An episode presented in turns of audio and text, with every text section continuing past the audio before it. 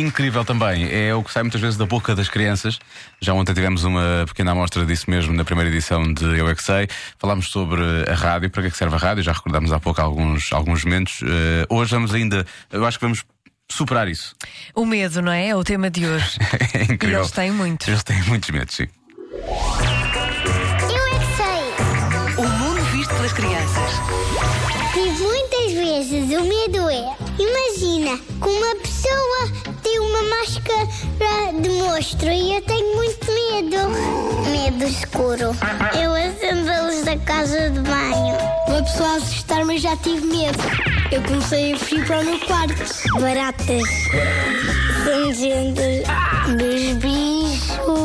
Todos têm medo de aranhas. Podem picar. A primeira vez que eu fui para a América andar desta coisa que chamava-se bus.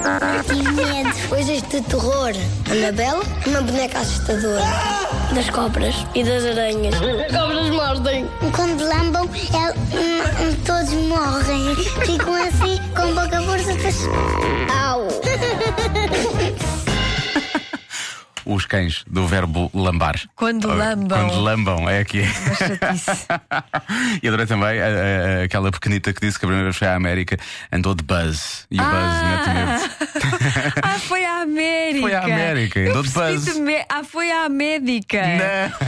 Estava já estranho ela ter andado de buzz na Médica, mas podia ser um utensílio qualquer Não, estranho. não.